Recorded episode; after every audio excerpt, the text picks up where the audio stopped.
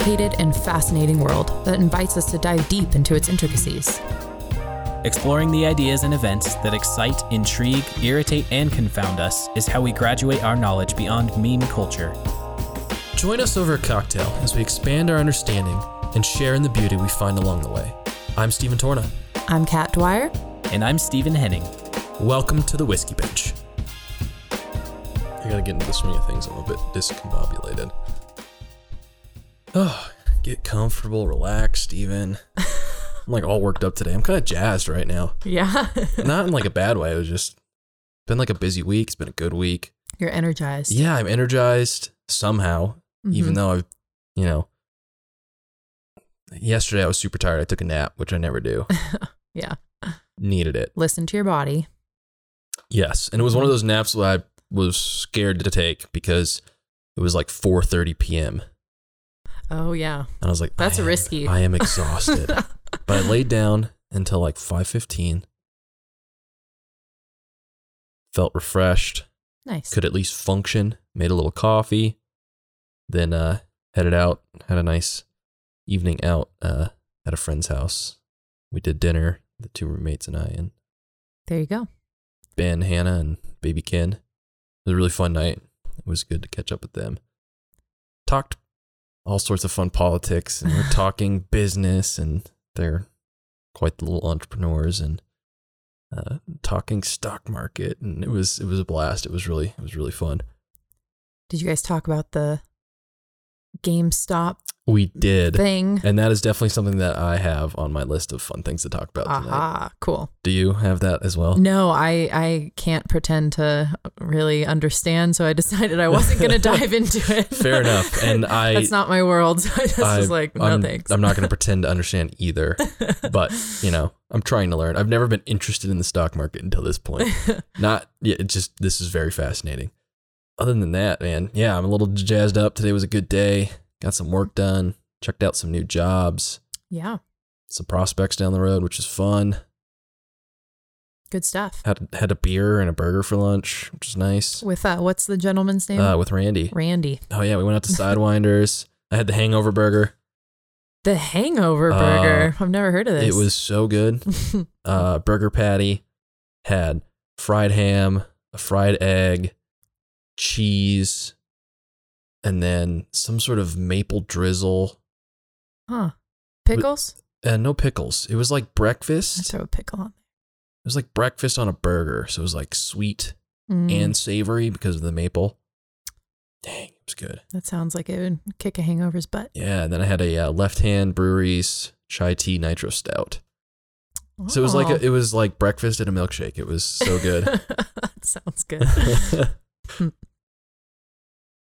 I got some good news this week. Ooh, fire. My first piece that I wrote for Young Voices is going to be published uh, this weekend, Where? which I just remembered. American Interest, I think, is the name of that the publication. Sweet. I frankly wasn't familiar with them before. You Yeah. know, this is what happens when you're first starting out trying to write. You wind up in really obscure places, but but it's actually it's it. I think it's it's not actually obscure. It's just I wasn't familiar with it. Um, Mhm. and I think they primarily focus on foreign policy. So it's sort of interesting that they took my piece talking about nuclear energy. But I'm stoked. So That's really exciting. yeah, I'll Is I'll send it to you when I in when it a publishes. digital format? Yeah, it'll be it'll be online. Yeah, Sweet. We're going to spam everyone with this. sweet. I'm excited to read it. cool. So tonight, real quick, we got to we got to talk cocktails. Yeah. This is tasty. It actually is really tasty. Mhm. A little sweet. I would Yeah. cut back on the sugar, but that's neither here nor there. So tonight we're going to do kind of a loosey goosey. This is another talk shop episode, I think. hmm we do want to talk executive orders from the Biden administration. Yeah. Because rightfully pointed out when I had briefly mentioned them, I was very, very hand wavy and kind of nonchalant because I didn't want to get into it. But it was pointed Right. out, and rightfully so, that yes, there's a lot of There are consequences. there are consequences to those uh, executive orders. I think it'd be really fun well, I think it's fun. I Yeah. think it'll be fun to talk about, but I want Henning to be here because Yes. he's getting stoked on politics Right. and he is yeah i'm excited i want him here i know you're going to be listening man i want you to go hard i want you to push back on us Do it. release the kraken but not like controversial trump administration kraken Mm. like you know Henning kraken so we're not going to talk about that tonight so it's going to be we're going to talk some news get down some rabbit trails probably Mhm. but I'm going to start with a little piece of news because it ties into the cocktail. So I'm not in the TikTok sphere any more than occasionally people will send them to me and I will see them on Instagram. However, just a few nights ago, my dear friend Marshall showed me a TikTok from a Mr. Let's see if I can find this. Nathan Evans. And he kind of became TikTok famous. He's got a great voice by singing old time sea shanties. and then TikTok started taking them and doing like harmonizing over his video.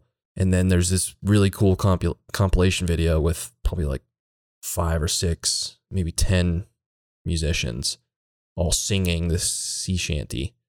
It's, it's really cool. And so it's funny. I've been seeing all these memes about sea shanties, and they've kind of popped up in culture.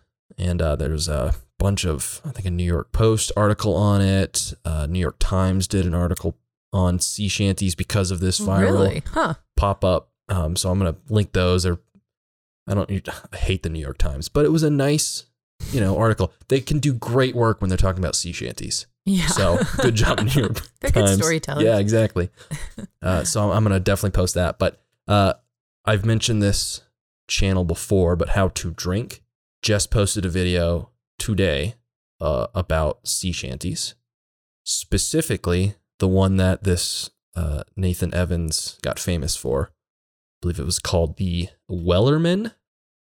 And uh, so this How to Drink guy did a grog cocktail, like an old rum and lime and sugar cocktail that the, base, the pirates. basics. yeah, the basics pirates and, and seamen would would drink and then he decided to make his own cocktail that was inspired by the Wellerman sea shanty. And one of the lines is something about waiting to Let me see if I can pull it up. I don't want to ruin it. It's soon may the Wellerman come and bring us sugar and tea and rum. And so he's like, I'm going to make a cocktail that has sugar and tea and rum. So he does a great job. He's, he's got a video. I, I shared it on Twitter. I'm going to link it as well. Going through like the histories of sea shanties, what they were used for, um, you know, what when rum came into use over wine and beer. It's a great video. It's like 30 minutes. It's worth a watch. But he decided to create his own cocktail. And so he makes this lemon and matcha tea rum punch that he calls the Wellerman. And I really like it. Now, I did end up putting honey and maple syrup in it instead of sugar because I didn't have any simple syrup. So that's kind of maybe weird.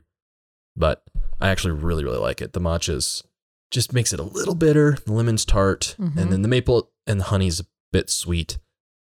But with and then you decorated the top with yeah, some bitters. yeah, and I put some little skull and crossbones on the top of it. it also has an egg white in it. Yeah, it's nice and frothy. Yeah, super frothy. So it's one ounce of lemon juice, half an ounce of simple syrup. I did maple syrup and honey split. I, th- I, I think I accidentally put an ounce each of the sugar. Now that I'm thinking about it, and then two ounces of rum. I use a plantation rum, five year, really nice, super caramely, sweet, like banana tones at the end. A big heaping spoonful of some matcha powder an egg white, then just shook the living daylights out of it, strained it into a coupe, and then did my best using the end of a uh, garnish toothpick to draw a little skull and bones on the top of it. This really just looked like a little circle and two X's, no detail. A for effort. Yes. but uh, yeah, I am a big fan. I will definitely make this again.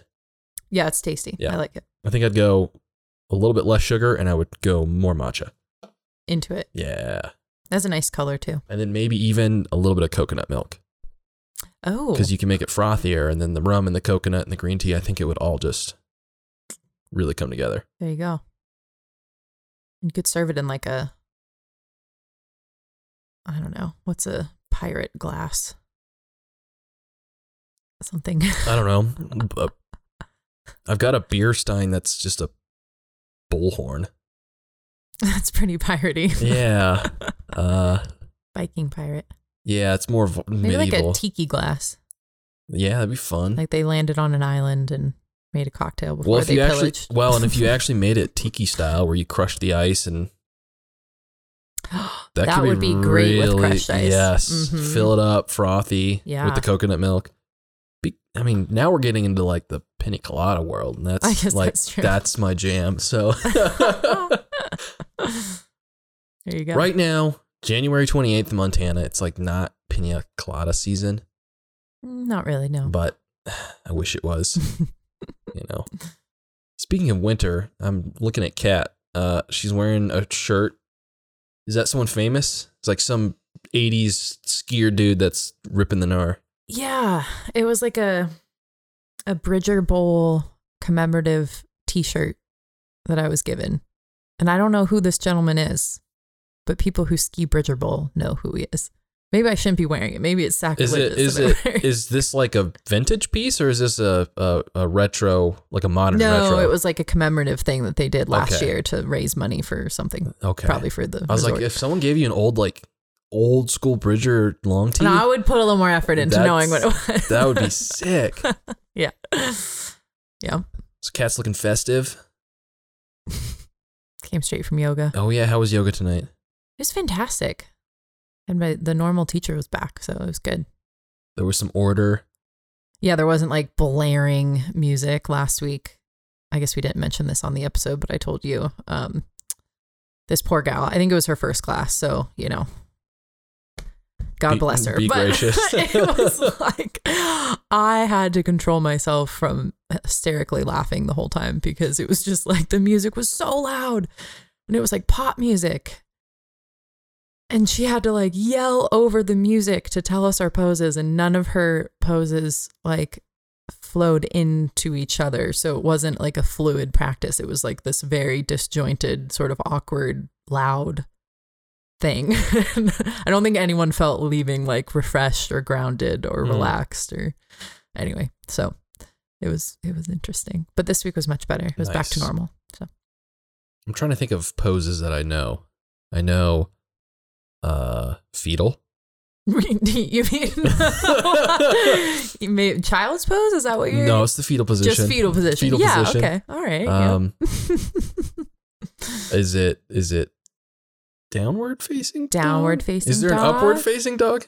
There is. Okay. There's, Yeah. a, there's a cobra, right? There's a cobra. Where you like lean, you arch your back up. Yeah, and then a, a upward facing dog is sort of a further extension of that, where your your um your Ah. Thighs are lifted up off the mat, and Oh, your arms okay. are fully extended. So you're kind of lifting your body up off the So mat. you're just planking. well, you're still bent. you're not planking. Oh, you're okay. still bent. Bent. Okay. Yeah, yeah, yeah. Um but your pressure's on on the tops of your feet and the bottoms of your Oh, hands. oh, I see. Okay. rather than a plank where you're kind of more Gotcha. like in a straight Gotcha. line. Uh Yep. I know warrior pose. I'm a big fan. Mm-hmm. Which warrior? There's a few. Uh, who knows? I've been called out.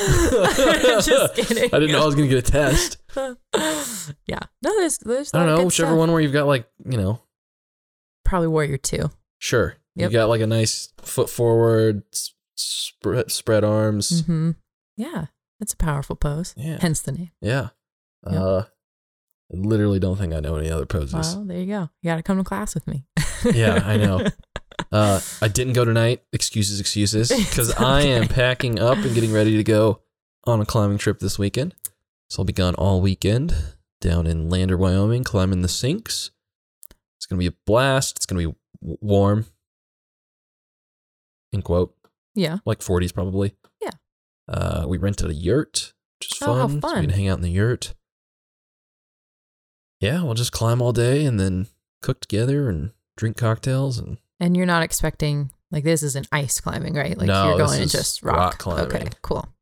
Sweet. It's been inconsistent in years past, but you know, one year it'll be frigid cold, we're freezing. The next year, we we always go in February, it seems, or end of January, and the way the sun hits the rock in the canyon, it's consistently or or more more often than not pretty warm. Hmm.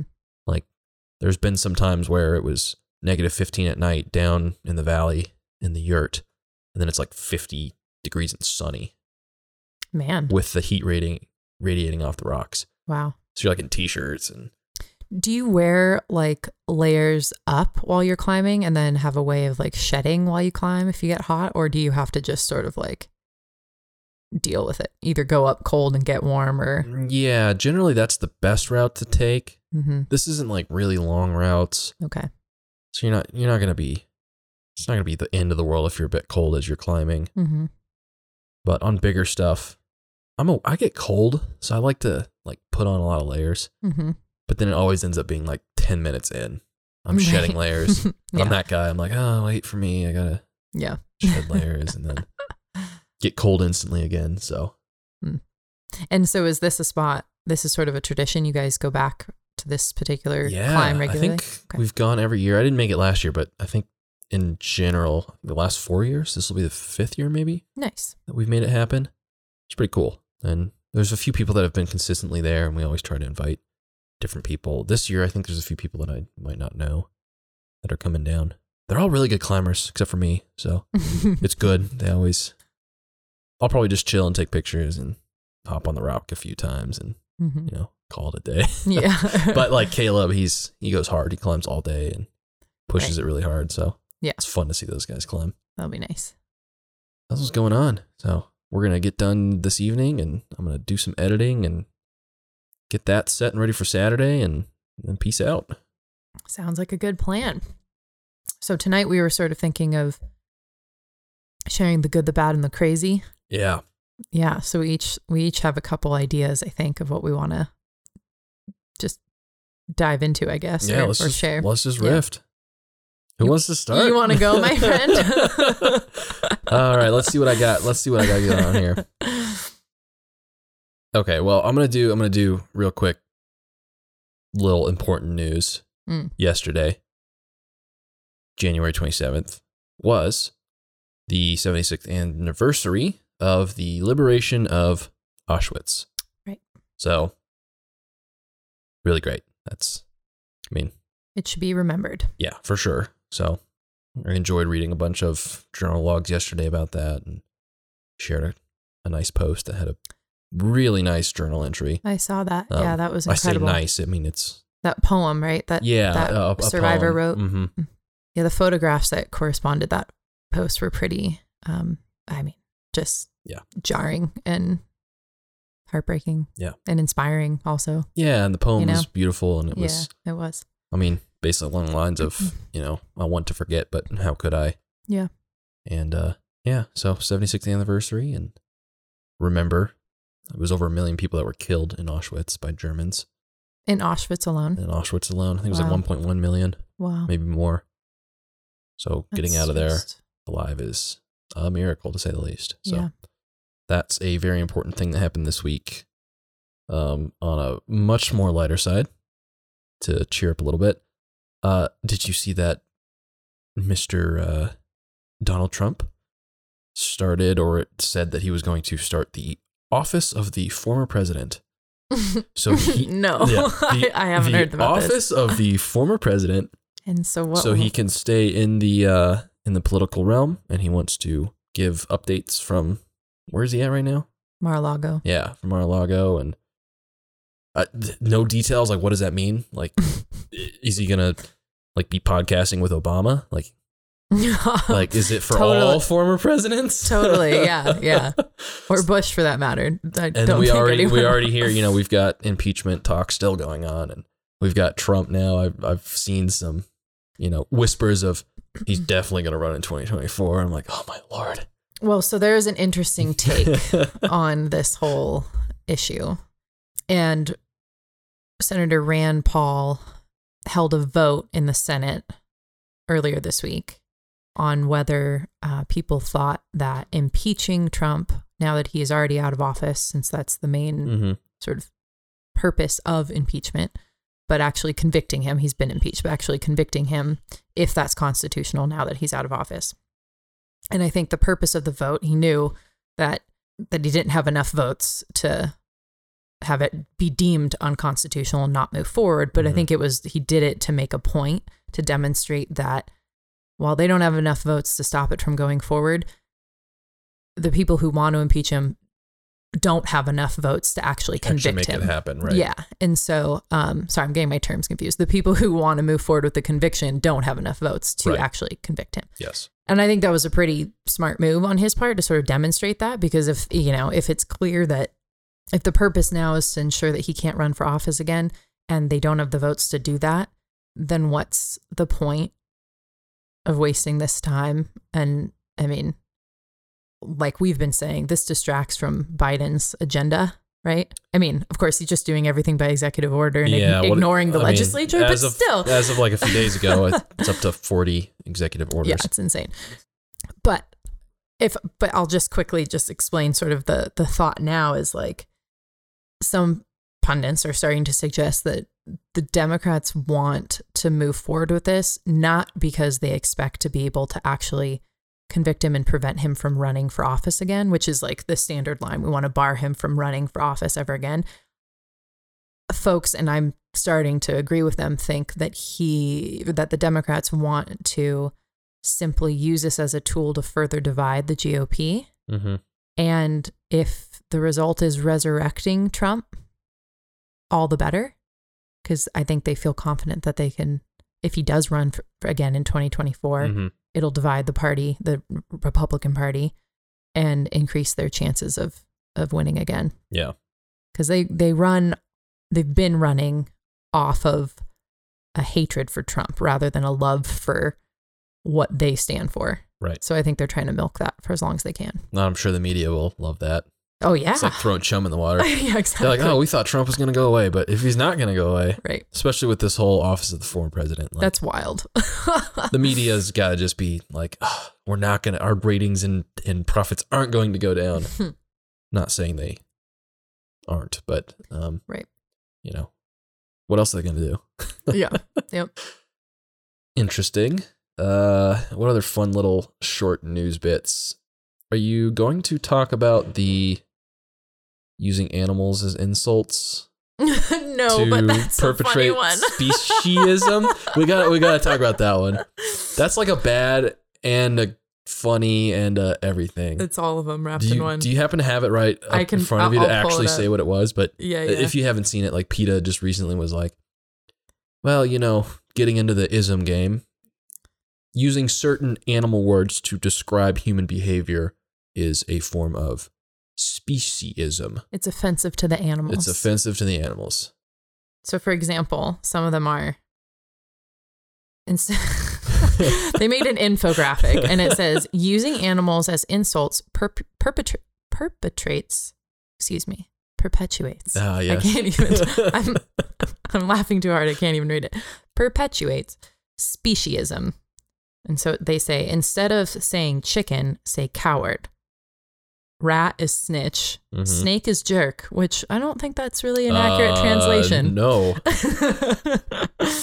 uh, maybe like devious or Yeah, untrustworthy yes. or anyway. Um, pig is repulsive.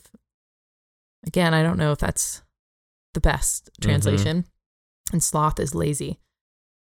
But I think like the funniest part was uh yeah, can I just do you mind if I just read the, the No. text of the Read post? the whole thing. They said, words can create a more inclusive world or perpetuate oppression. hmm I suppose that's fair. Calling someone an animal as an insult reinforces the myth that humans are superior to animals and justified in violating them. Stand up for justice by rejecting supremacist language. So now there's there's human supremacism, Yes. I think. Let, let me uh, let me put something on the record. I've been doing this a lot lately. Humans are superior to all other creatures. Okay, I believe that fully. I think that's just Humans are the best species. That does not equate to justifying abuse of animals. Right. Those two, they're not mutually exclusive. Like, Right. exactly. it's it's crazy to me. hmm Yeah. Well, that's the I, I I feel like that was just their kind of like a almost pathetic and really desperate attempt to be a part of like the equity conversation that's happening in our culture, but like they work with animals, so they, you know, couldn't put out a statement about you know, BLM, so they've come up with speciesism to like Right. be relevant. I don't know. It feels It's wild. one of my coworkers res- I posted that on Twitter and one of my coworkers responded with this brilliant little quip. He said, "This really gets my goat." yeah. Made me laugh.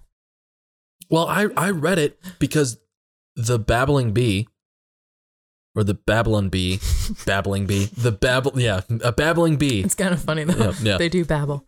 the uh, the Babylon Bee posted that just as is, and I read it and I was like, man, that is amazing. and then I realized that they, that I didn't see what they had like quote tweeted, Mm. and they're like, we want to hire whoever wrote this to work for us, and we will just post everything that you write unedited. And I was like, holy moly, because usually their other site called Not the Bee Mhm. posts things that are so ridiculous that they should be satire, but they're not. They're for not the bee. Oh, A great site as well. So yeah, I, I actually thought it was satire, and then I saw you post it, and then I saw a bunch of other commentators talking about it, and I was thinking, holy moly, this is not a meme. This is this is one hundred percent someone. a team of people sat around and like thought about this and Yeah. approved it and came up with the language and Mhm. made it. And yeah, it's wild. It's like that. It's like that PETA uh, billboard that you always see the memes of. That's like shows like uh, a dog and a cat, and then like a uh, a rabbit, and then like a horse, and then a cow and a pig and a chicken. It's like where do you draw the line? And it's just all these people just reposted it with like a drawn line. right They're about like, here. like right about here is where I draw the line. like I'll eat everything to the right of that line. yeah, yeah, Yeah. But you know, I respect their right yeah, to say this kind of Yeah, crazy shit. exactly. God bless them for Yeah, it. yeah. Man, yeah, I'll eat rabbit. I'll eat yeah, rabbits. cow. Rabbits, Delicious. I'll eat chicken. I'll eat. Nice. hmm I'd eat a horse. In a lot of other parts of the world, that's very normal. Yeah. Germany is a place where Goat's like great. you find horses. I ate mountain lion once. That's like a cat.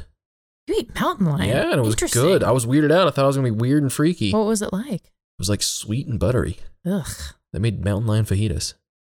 that that doesn't. The idea of eating a mountain lion doesn't totally freak me out, but the idea of meat being, I don't know, just sweet and buttery made me think of like Lobster. like like rancid. I don't know. no, no, it was good. I was skeptical, but the guy that ended up uh, killing the mountain lion, he loves to hunt, but you know, his motto is if I'm going to kill an animal, I eat it, whether Oh, it's I a see. trophy animal or not.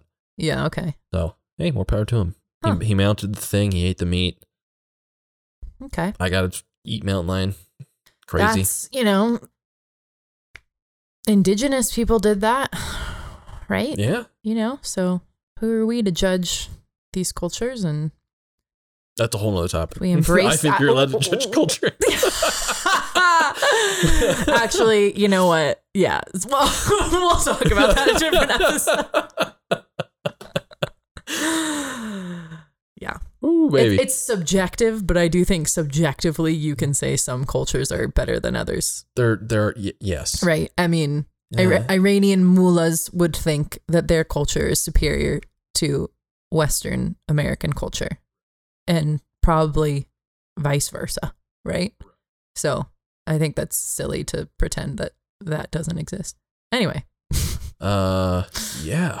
Somehow PETA brought us to the mullahs of Iran. Yeah, yeah, I don't know exactly. how we got there. We're all we're all together in this world, yeah. all interconnected. The circle of life.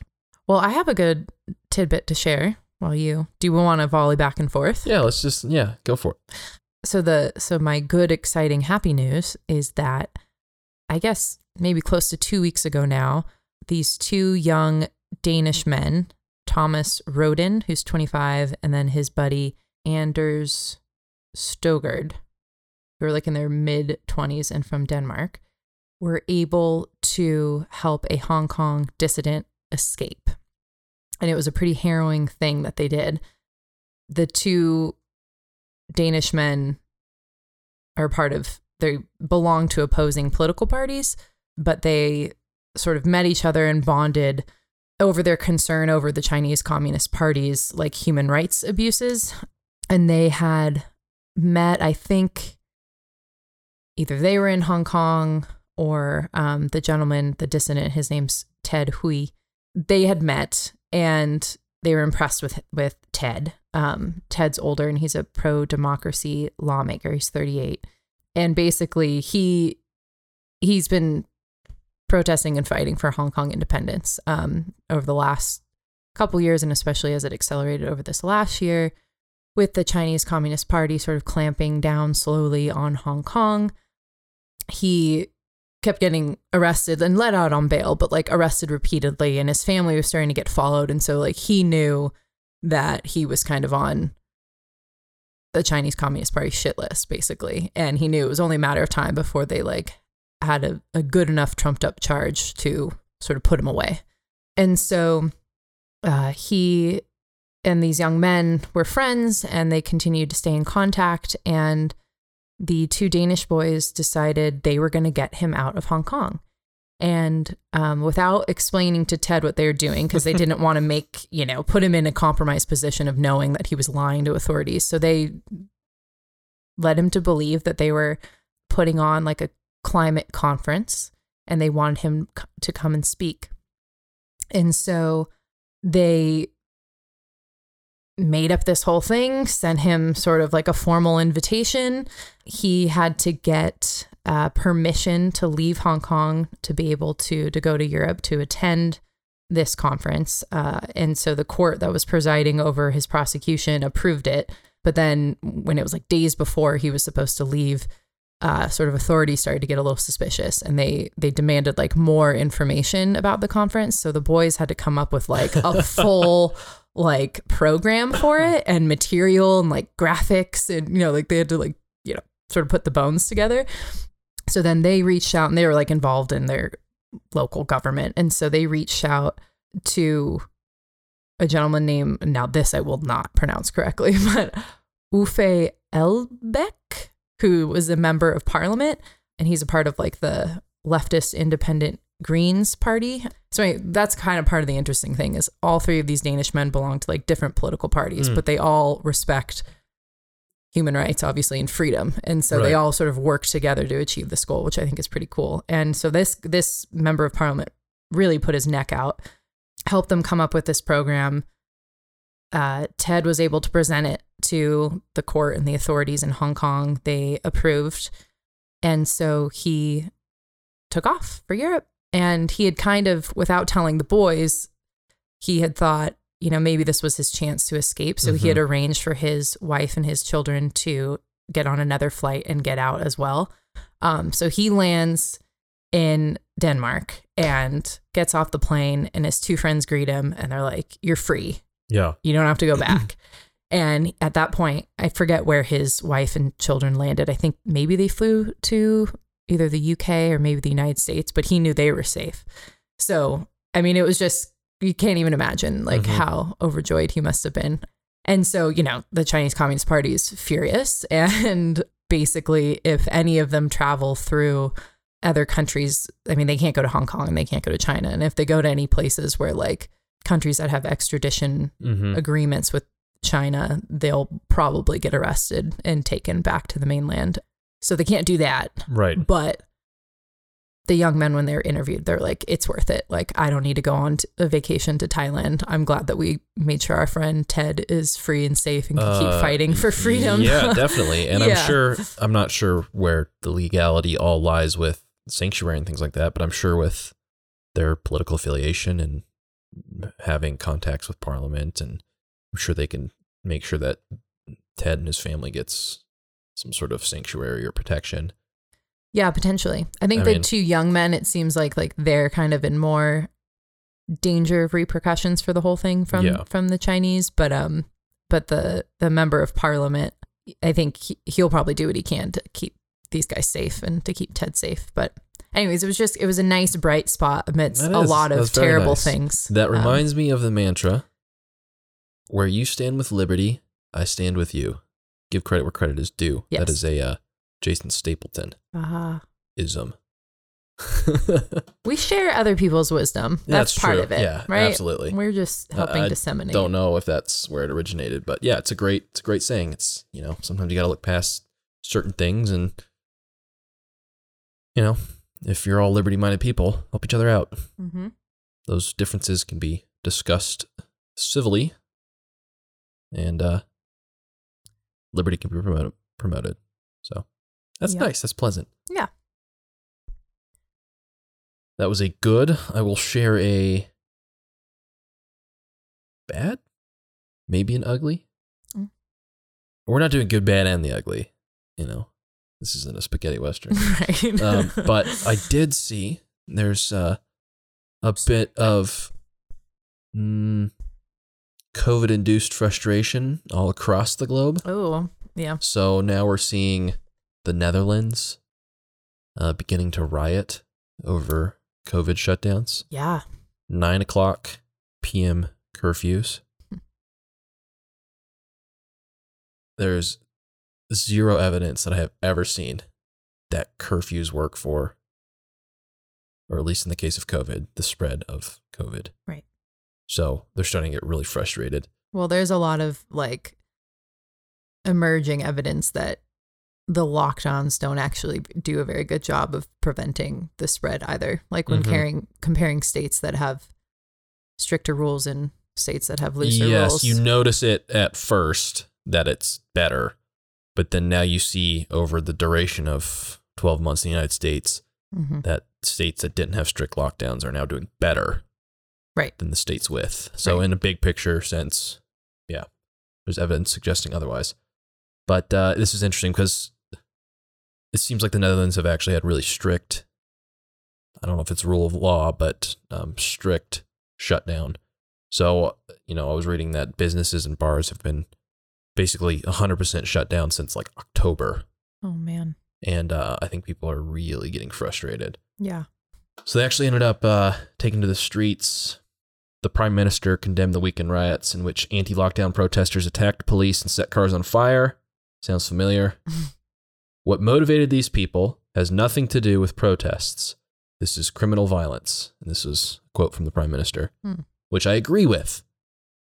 I understand why people are frustrated, but breaking windows and lighting cars on fire is criminal violence.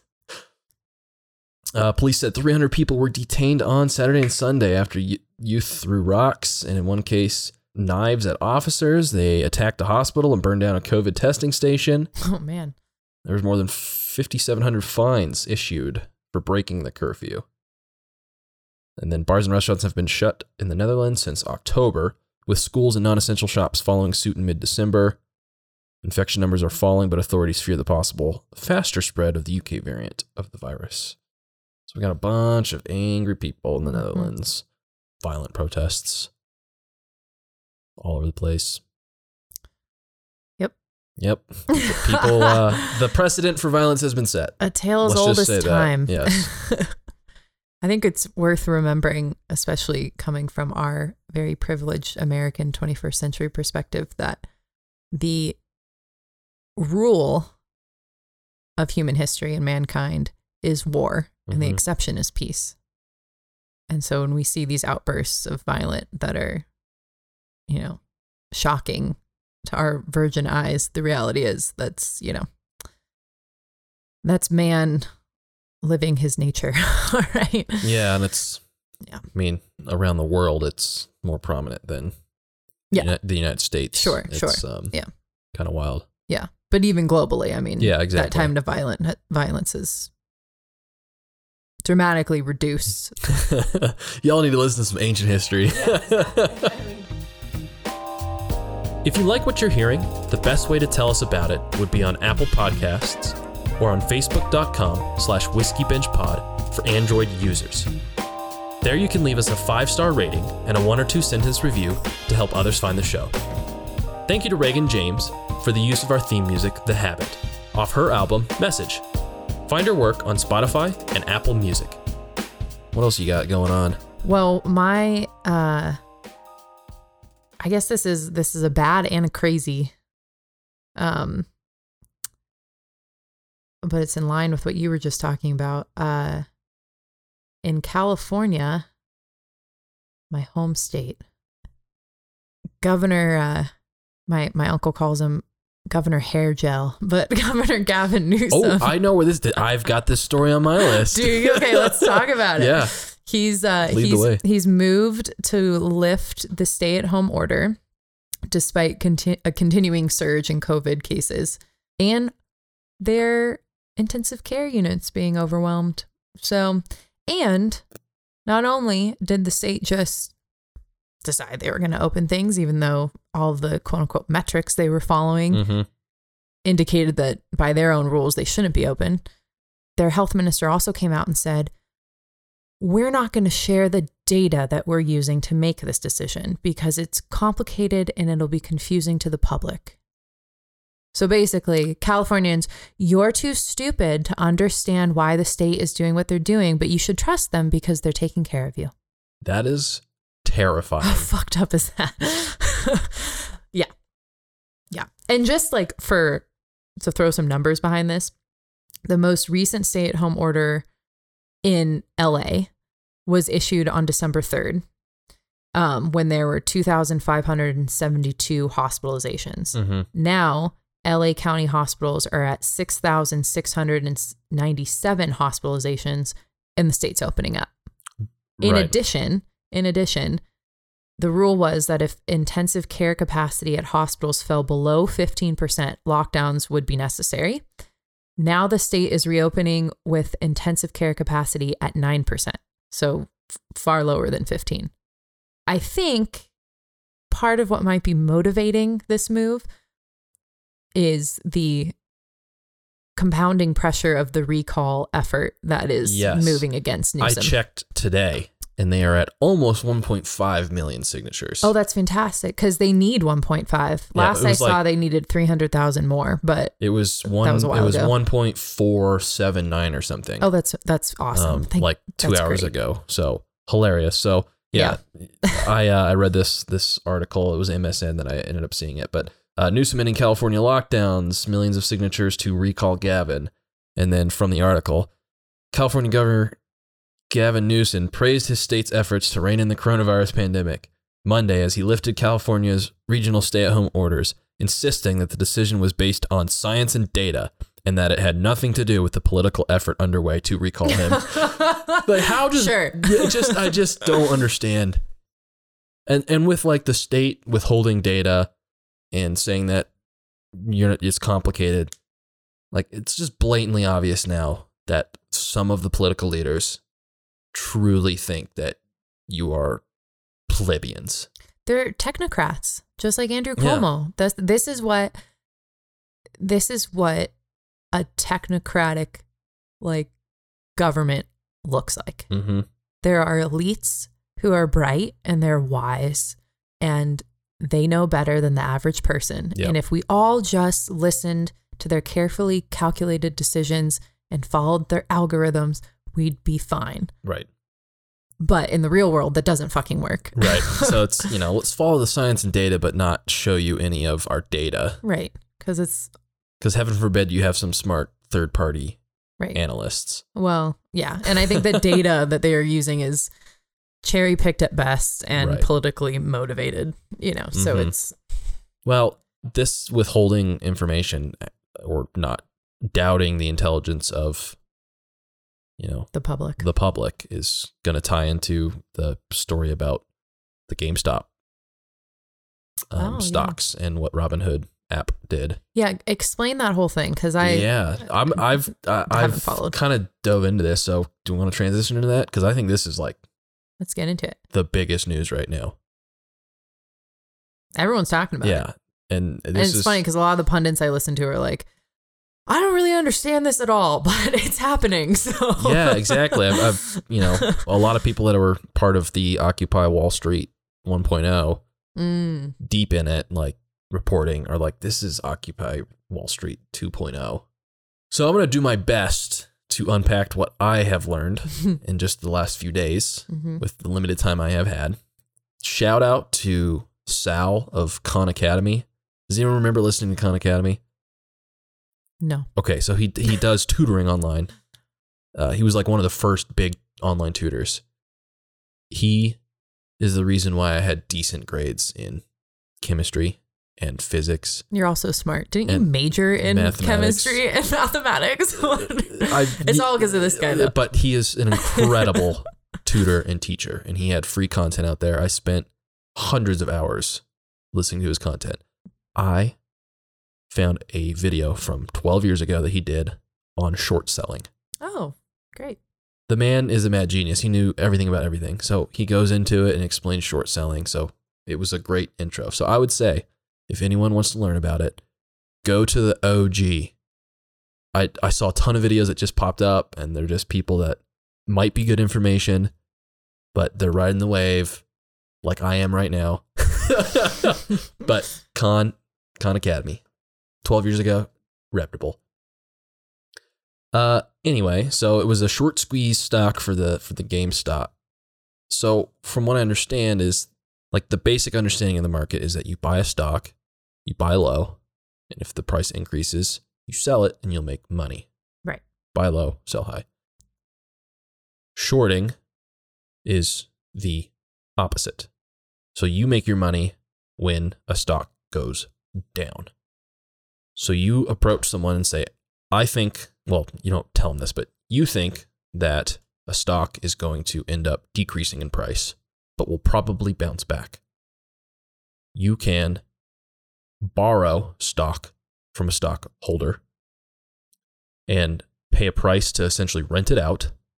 And then at some point, you have to basically buy those stocks. So if you have a stock that's like $10 and you're going to borrow a bunch of stock and then your renting fees like a dollar a stock, but you know it's going to drop. In two months, it drops to $5. You then have a $10 stock minus $5 minus your $1 rent fee. You now, once you buy it back, have made $4 per stock. So you're banking on the fact that it's going to lose.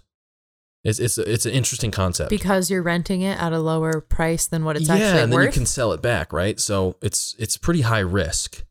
And so so how is what GameStop is or what the that because that stock was like was ten dollars a few Uh, days ago, right? And it now was, it's it was like, like, over three was hundred dollars. It was as low as like four dollars, like Okay. six months ago. okay, and so now it's But- over three hundred. So how are folks? So basically, what happened is there's a uh, subreddit, Wall Street Bets, I believe is what it's called.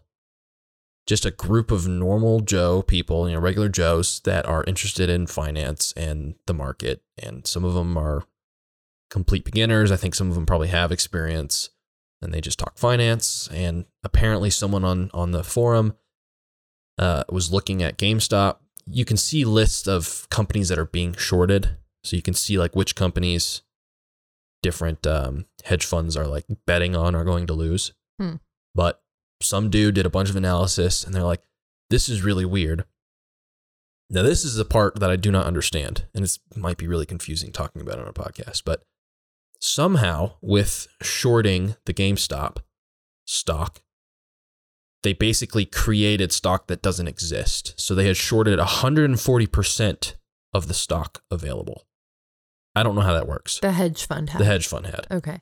So these Wall Street uh, bets guys started to notice this is really weird, and then they started running some market analysis. They're like, this doesn't make any sense because it seems like the stock of the value should be like, like the way the company's behaving and performing. Like, it's definitely worth more than like four dollars. What the heck is going on? So they said we need we we see an opportunity to start basically jacking up the price of this stock. So, as a collective, like 5 million people, The subreddit. the subreddit Okay. was like, start buying GameStop and do not stop buying it. And slowly they started to increase the price. Hmm.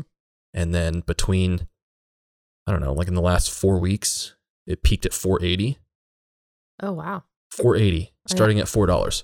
Wow. Now, where this gets crazy is everyone that's shorting it, as soon as that price increases above what you're borrowing it at, you start losing money instead of making money. So anyone that say shorted it for five dollars a stock and it bumped up to 480, now for every stock that they own, they have lost $475 on it. Oh, because they have to pay it back. They have to and pay now it it's back worth at market more. value. I see. Okay. Yes. It's the loaning aspect I wasn't aware of. yes. That makes sense now. And so they're basically bankrupting all of these hedge funds. and what's Yeah. fascinating is over 500 different uh, hedge funds right now they're at 70 billion in losses. 70 billion? 70 billion. That's a dick ton of money. Excuse my language. That is so much money. that is 70 billion dollars that has been transferred from Wall Street elites to like normal ass people, yeah. which is well, eh, but here's here's one thought and again I barely understand this, Mm-hmm. but they've what they've done is they've created an artificial bubble. yes, So which will burst yes, because they can't just keep buying it indefinitely, right? So if they all sell right now, what Right. happens? Well, if they all sell right now, Are, it'll- are it'll- there actual assets to like cash them out? yeah, yeah, you can cash out and, Okay. and, and whatnot. And this is we're gonna get into this because this will start to tie into Robinhood app Oh, okay. and kind of what's going on. So there's a huge movement trying to buy all these stocks, right? mm-hmm. you see all these companies losing billions and billions of dollars. I just saw, I don't know which firm it is, but one actually just had to file for bankruptcy. Wow. Okay. Um, and the higher, and at some point, there's like a, I don't know, each time you loan on a short, like there's an expiration date. So by a certain period, your like in quote contract is up and then you have to buy back at that price. Fuck. So, Yeah. so I don't know what that looks like, what the time frame is. Mm-hmm. So like they can only hope that it's going to go down. But what's been crazy is that the reason why it's GameStop was so low to begin with is because these hedge funds are manipulating the market through uh, media. They can manipulate markets by basically feeding false information to consumers. I've been learning all that's about bo- this That's bold. Is that really happening? th- apparently like they they'll have pundits get on like they had people get on MSNBC and be like this is crazy like you're going to lose all your money they did it with bitcoin Well, isn't GameStop and it's basically becoming exploited- obsolete though? yes Like their business model? right but this is not again we'll, we'll get into this a little bit making money is not what the like uh wall street bets even care about The Reddit. the reddit Mhm. yeah the reddit do not care about making money um there are tons of stories of people that were like i'm dirt poor and i put $50000 to buy gamestop and i'm not going to sell it and the thing is is now you have hedge funds coming out and being like this is crazy you shouldn't have this and like it's, you guys need to realize it's not worth $500 it's probably worth like 20 to $60 and all these guys are like you drove the price to six dollars and I bought it six dollars. So I'm not going to sell it because no matter what, you just told me it's worth twenty to sixty dollars. Mm. So you've got this they're calling it diamond hands. You've got all these people with thousands and thousands and thousands of stocks that are like, we are not going to sell ever. And that's what's keeping the price stable. But in an effort to, well, in an effort to basically cover their asses, as far as I can tell, or what I think, you have people trying to push to basically close all trading on GameStop. right. They're right. like, oh, this is a really volatile market. We have to shut down trading. Which I think is fucked. Isn't that crazy? yeah, that's ridiculous. If people are taking risk, let them take the risk. And that's the thing. Yeah. There's risk associated. Right. I also it's go- gambling. yeah. I mean, yeah. going back to the like media manipulation things like that. I also found out that hedge funds will sell rapidly stock back and forth to each other and lower the price each time Mm. as they're trading it back and forth to basically because they've got so much money in it to brute force manipulate the price down oh. so then they can buy up and then they'll know that it'll an, or Then they can uh, inevitably go it. up. which is But if it's their money that's the asset of it, Mhm. because they're the ones investing in it, how does that work? there's all this and again i don't know a lot about it I, Huh. I also learning about like walls there's a way that they can manipulate stocks to basically ensure in quote ensure that a stock doesn't go above a certain price Hmm. like all these weird market I, I, I don't think these things are illegal they're just like market manipulation techniques um, but they just have so much leverage so the fact that millions of people leveraged a little bit of money is what kind of overpowered these Mhm. big firms. But then you see this huge influx, this huge price increase up to like 480. And then Robinhood app shutting down the buying of GameStop and only allowing the selling of it. Huh. Then you have a bunch of people coming out on media, um, in quote, experts being like, this is really volatile. Their statement going back to like not trusting the the common folk. They're like, this we just we wanted to make sure that our users know that this is like a really dangerous, volatile market and like you could be making a mistake if you bought this stock.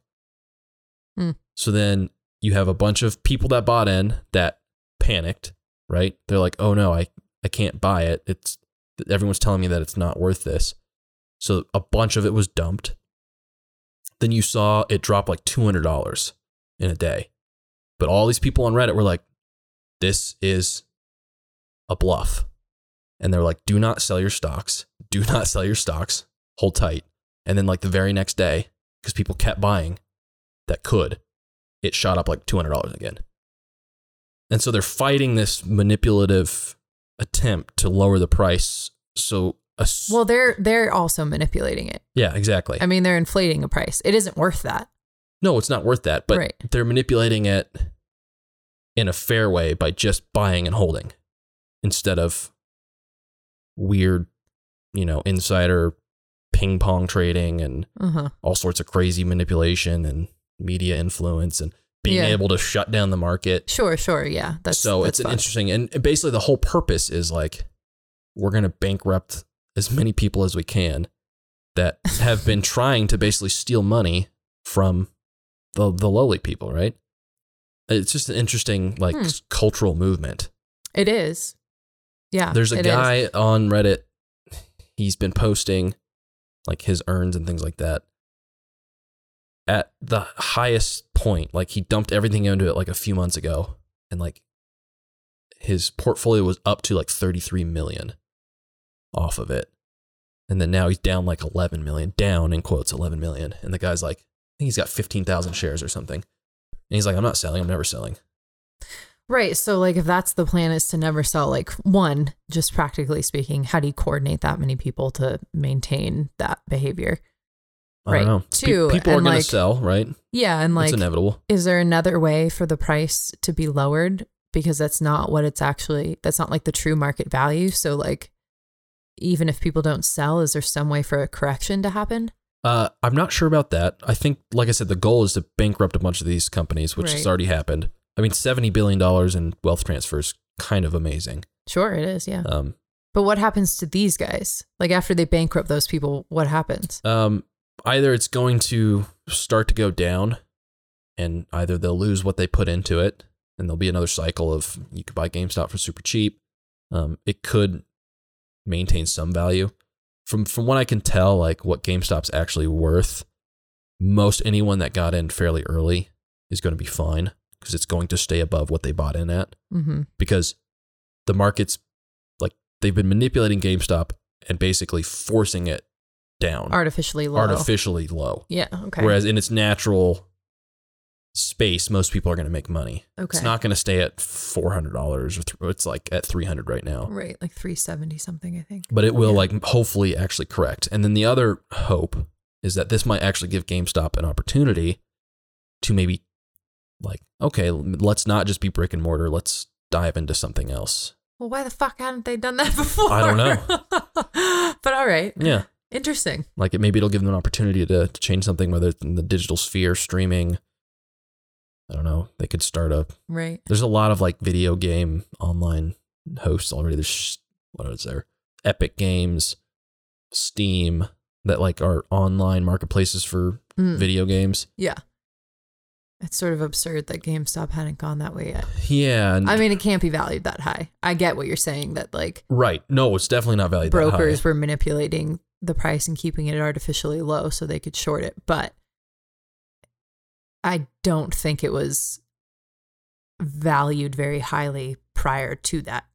No, I think it was at like 16 Okay. or maybe 20 yeah. before they started shorting it. Yeah. Ha- have um has have any like executives from GameStop come out and, and said anything about this? The only thing that I saw was uh somebody from GameStop was talking about like how their lead financial person is like a woman.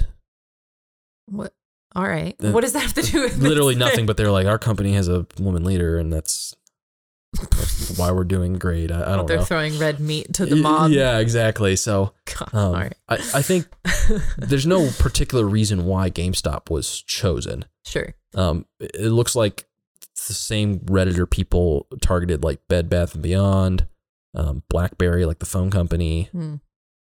And what's crazy is, like we had talked previously, like all of the big social media techs banning Trump all at once. Mm-hmm. Like all of these trading firms all at the same time shut down the buying of like BlackBerry, GameStop, Yeah.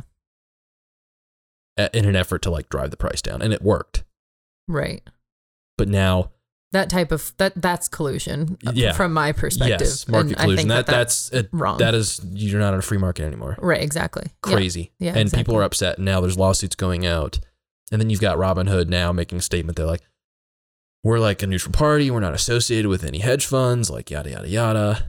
Like we were just trying to protect Oh, our Robinhood, users. yeah, and yeah. no, there's already lawsuits going out against them. And Well, I can I mean, again, I haven't looked into this. I don't know what Mhm.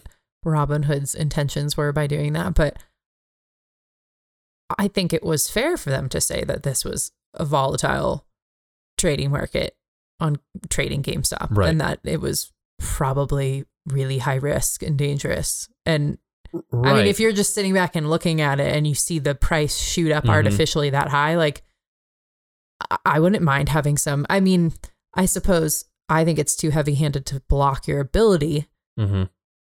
to take that risk. I think even with COVID, people should be allowed to assess risk and make their own decisions. But I think having a warning explaining like a warning this is manipulated and is probably and risky. I could understand if Robinhood was a good company making some sort of public statement, being like, "Hey, users, we're gonna like here's some actually good information about trading and volatile Yeah. markets and like risk associated. hmm Here's this information, have at it." But to actually block it, and from everything that I can see, like anyone that has any sort of fundamental understanding of the market is like, if you block the ability to buy and only allow people to sell, it's guaranteed to like lower the price Mm. Right. and that's where things get weird. And then you have people that are like me, low information buyers and sellers. Right? I don't Mhm. I don't have any I don't have any stock in you know any GameStop stock, but if my only ability was to sell and you see all these people telling you that it's dangerous yada yada, what are you going to do? Right. Yeah. Right. You're going to sell. Yeah. No, that's and a then the thing is, it dropped really low hmm while it was still blocked, so then people couldn't buy on the dip. So now you have all these people that see it drop two hundred dollars. hmm That's a great time to invest, and they're not allowed to. However, no buying of it was barred from hedge funds and anyone that's part of Wall Street. Oh, is that right? Yes. Mm. So then all of these Well, that's probably All pretty these- clear collusion if that's all true. these Wall Street people then were able to buy. uh, You would assume in the dip. It's wild. it's impressive that you know such a Yeah. just like a I don't could you call it grassroots just like this Yeah, honestly, I you think know so. small effort as mounted into A lot of people so were big. like, "Hey, I'm just gonna throw my six hundred dollars that I got mm-hmm.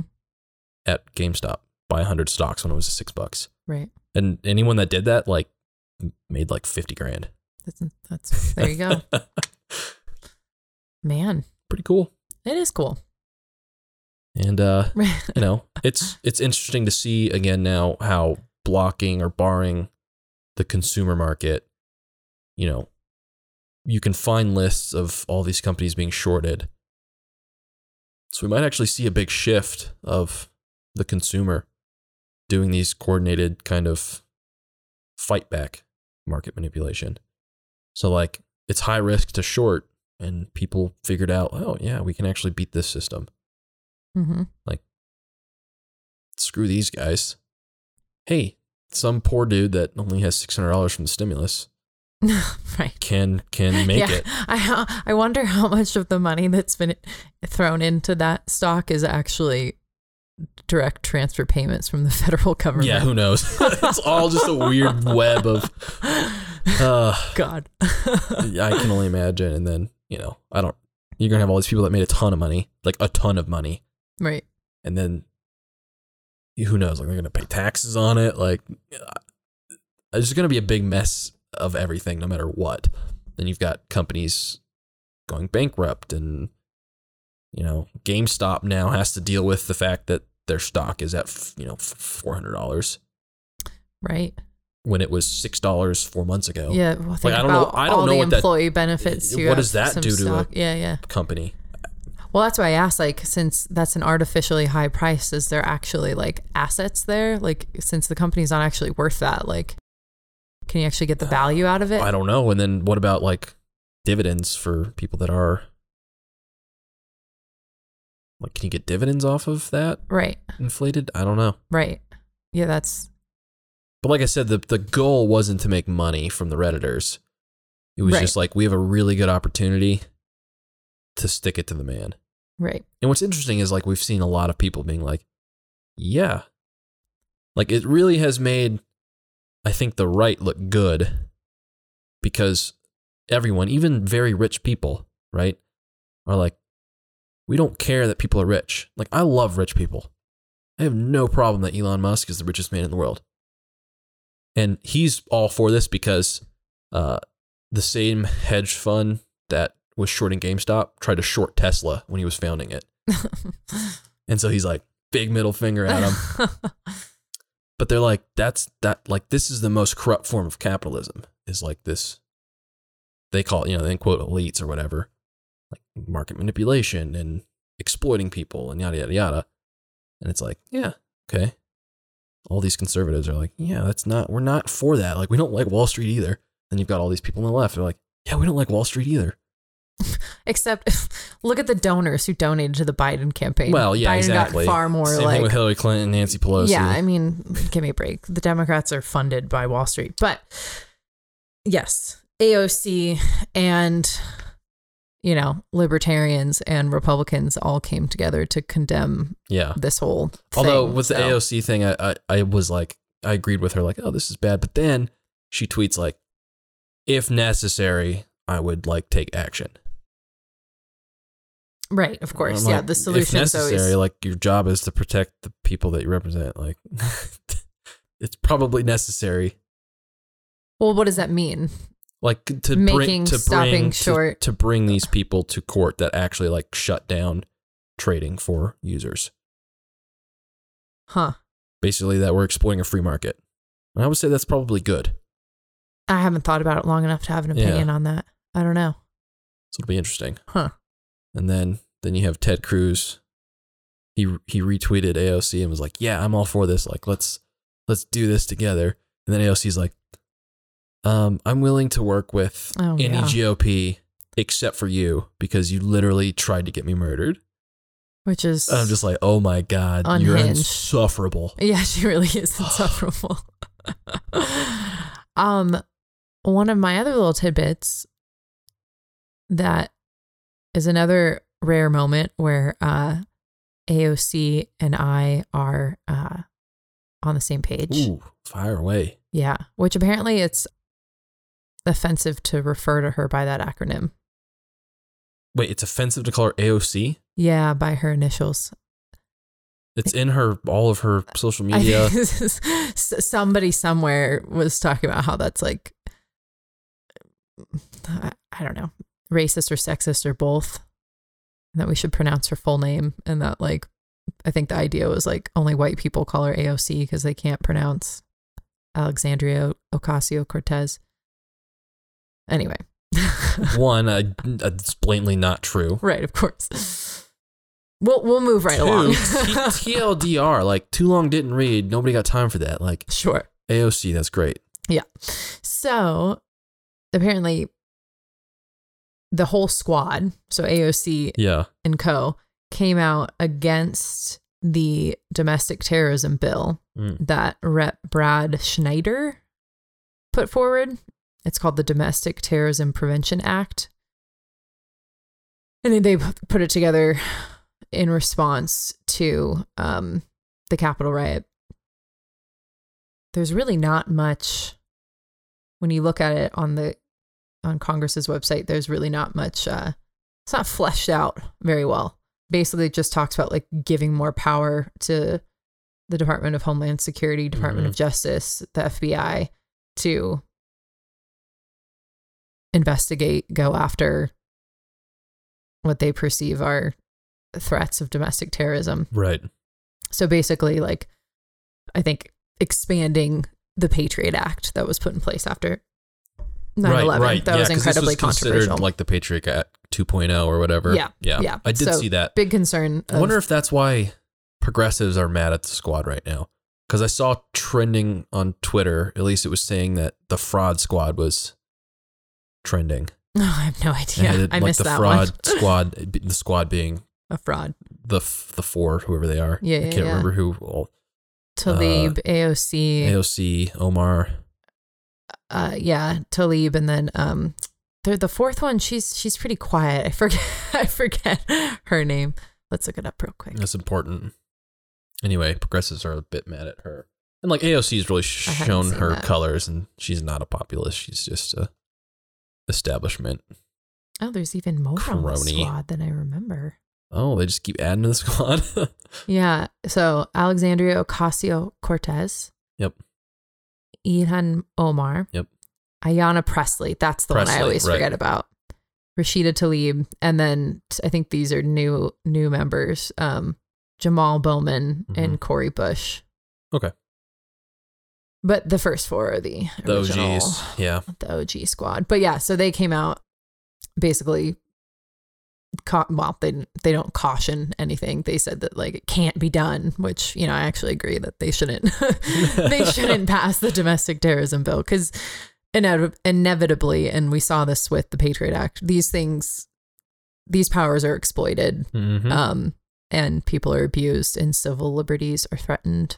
So hopefully it doesn't go anywhere, but I really think it probably will because there's, I mean, I think these departments are itching for that power. Oh, and I think, I mean, we've already seen in the first three years of the Trump presidency that the FBI doesn't have much, um, sort of, they're not afraid to sort of bend the rules, shall we say? right. Like who who's the FBI accountable to? right.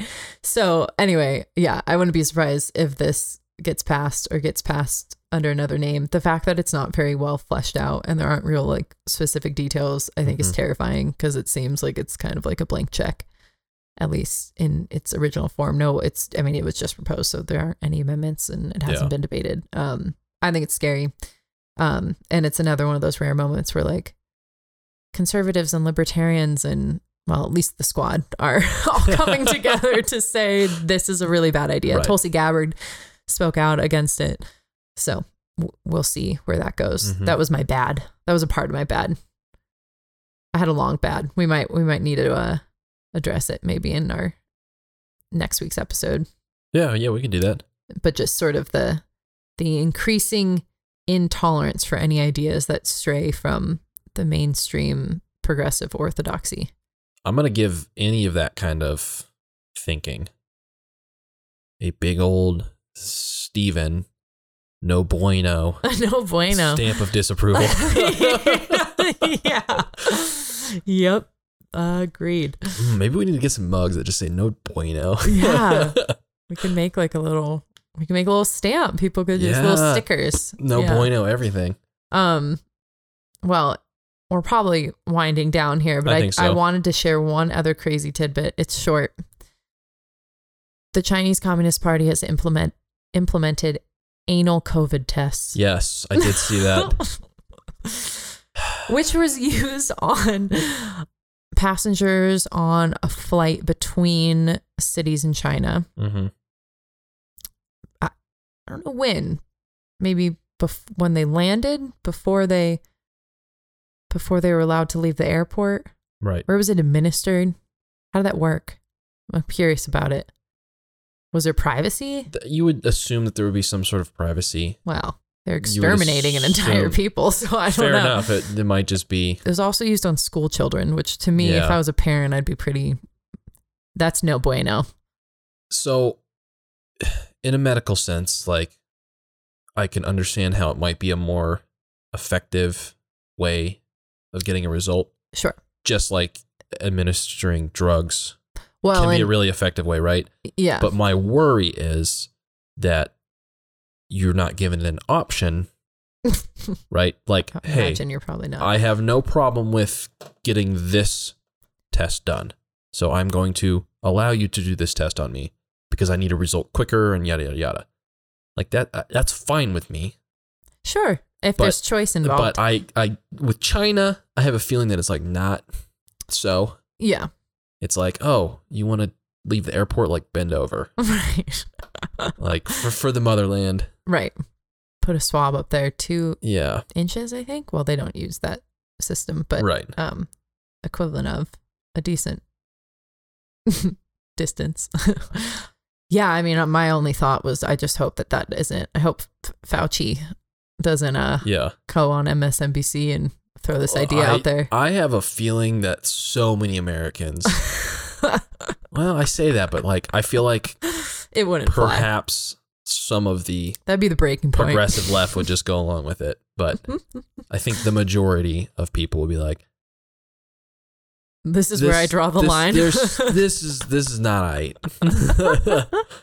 yeah. Well, the goggles never caught on, thankfully. I know, you know, Fauci at one point over the towards the end of the summer, I think it was, he made a comment about how like, you know, you could also be spreading this virus like through like eye secretion. So really, people, you know, if you really want to be safe, you should be like wearing glo- What the goggles. hell? And it was I- I- that was stomped out pretty quickly because I think people his- thought like his- we can't. If his reasoning was that you can spread it through eye secretion, what the hell? Mhm. Now, maybe if he was like, yeah, really reasonable. If someone sneezes, like, just so you know, you can contract stuff through your eyes. Like, I get that. Like, oh, goggles will protect you from spray. Like, Mhm. That you're going to spread it because you're not wearing goggles? Screw you. Well, I think it's just the idea of like touching your face and touching Well, things yeah. and and yeah, and contracting it by yeah, now we know- got MSNBC, triple triple masking. Oh yeah. oh my god. Yeah, one homemade cotton mask on top of another one on top of ano- another one doesn't do shit. FYI. Right. But like triple surgical masks. I would think that that would just introduce the possibility of it not being worn properly, which would make it less effective than if you wore one mask properly. Because that's the thing. I mean, Yeah. so many people wear masks and it's like, even if it's over their nose, the sides are gaping or it doesn't fit their face. Yeah. It doesn't serve any fucking purpose Or if it doesn't the actually. most recent one. I mean, I've got hilarious stories of people wearing masks, and I saw someone in public take their mask off to sneeze. They unhinged their mask, didn't cover their mouth, and they just sneezed out in the open. That's insane. And they put their mask back on. So this is this is why I get so angry about masks and things like that. It's because there's been no consistent information on it, and instead of offering some good information on how to wear masks, the public is just like left in the dark. And like I know people that work at the hospital, and they're like, you have these old people that ended up wearing their masks in their house all the time because they were confused. oh. They're like, we were told that we needed to wear masks. So like we figured we had to wear them at our house. it's kind of stupid. Yeah, it is kind of stupid, but they're like old senile people. Oh. You know, I mean, I think It's like you don't have to wear your mask in your car, but like you know, you also like don't take your mask off to sneeze and like Right, but you also there's some balance between the two. yeah, I think this entire consistency. experience has been an exercise in in what we were talking about before, in sort of like this technocrat utopia vision of of how to manage yeah. a country and the idea that like i mean every step of the way the information we've been given we haven't just been given like the facts an accurate assessment of like risk level for different groups and then allow people to make decisions based on that accurate up to date information. Hmm instead we've been like the masks is the information we've been given about mask wearing has been is a perfect example of that. At first we were told that they made no difference and they weren't needed. And then we learned oh experts quote unquote were only saying that because they wanted to make sure that medical personnel had enough so they didn't want to encourage the public to go out Mhm. and buy masks and potentially cause a shortage so once again they weren't trusting people to be able to make rational decisions you know then once they feel like it's safe to let us know that we should be wearing masks and they tell us that we should be wearing Mhm. masks and then you know and and everything's so politicized that it's asinine because you can't you know there there are legitimate it's inconclusive If you look at studies Yeah. of the last like 5 years and including recent studies a mask isn't a foolproof thing it's not a measure that'll completely keep you or anybody Mhm. else safe but it will lower the yeah. risk if worn 90% properly If you've got three. I don't know if I trust that math. Uh, don't either. but anyway, yeah, it's just it's it's frustrating that people our leaders feel like they can't trust us to make rational decisions and I f- fully believe that humans are rational beings and Uh, Can be a- yeah. yeah, can they and we if can, we're not capable of making rational decisions, that mean we we voted for people to make rational decisions for us. Yeah, I don't think anybody intentionally did that. Maybe some people do, but I think vast majority of people are um hoodwinked, shall we say, by Yeah. our politicians. Yeah. you know i don't think anybody if if someone ran on a ticket of like i'm going to be your technocratic overlord and make sure that you're safe by telling you exactly how to live your life and not Yeah. giving you the data behind it but just trust me i know what's best no one would vote for that they're you know but that's the problem with our politics and that's the problem with big government Big government, no bueno. No bueno. Always. Don't do it. Don't give up your power. that's a t-shirt right there Yeah. big government no bueno C. whiskeybench.com Whiskey bench. com don't go there. We don't have anything. we don't have no sorry don't go to whiskeybench.com I went through this funny thing where this like phase where I thought it was hilarious to add .com to everything. mm-hmm. Anyway, I always wanted to make stickers that just said .com so I could like run around and like just Stick it on front of stuff. Heck yeah. I should still do that. Hey, be a trendsetter. Yeah. Well, I think that's uh, a good place to wrap up this evening. Yeah. I had a pretty busy week, so I didn't have a lot of time to dive into news, but there plenty of it around. A few hours this week getting to do some reading and whatnot, and there's a gold mine of stuff out there. So yeah. I hope that we get to do this more often because a little little catch up sesh on news. uh, You know, it always ends up being political in some way or another, but there's, there's a lot of interesting stuff out there There are, yeah. that's not, you know, directly related to X administration. So, Right. Yeah. It's nice to share those other stories. Yeah. exactly. The good, the bad, the crazy. Maybe this will just be a segment. The good, bad, the crazy. Let us know what you think. Yeah. Tweet at us Tweet at us. at Whiskey Bench Pod. Yes. I don't know my own damn handle. oh, Lord. Hit us up. Come hang out. We'll see you next week. Cheers. Cheers. Thank you for joining us on the Whiskey Bench. If you would do us a favor, please tell a friend about the show in person, with a text, or by sharing about it on social media. You can join us on Instagram, Twitter, Facebook, and Pinterest, all at Whiskey Bench Pod. And don't forget to subscribe to the show wherever you get your podcasts. Thanks for listening. Remember, always drink responsibly. And cheers to a fulfilled life with all its beauty.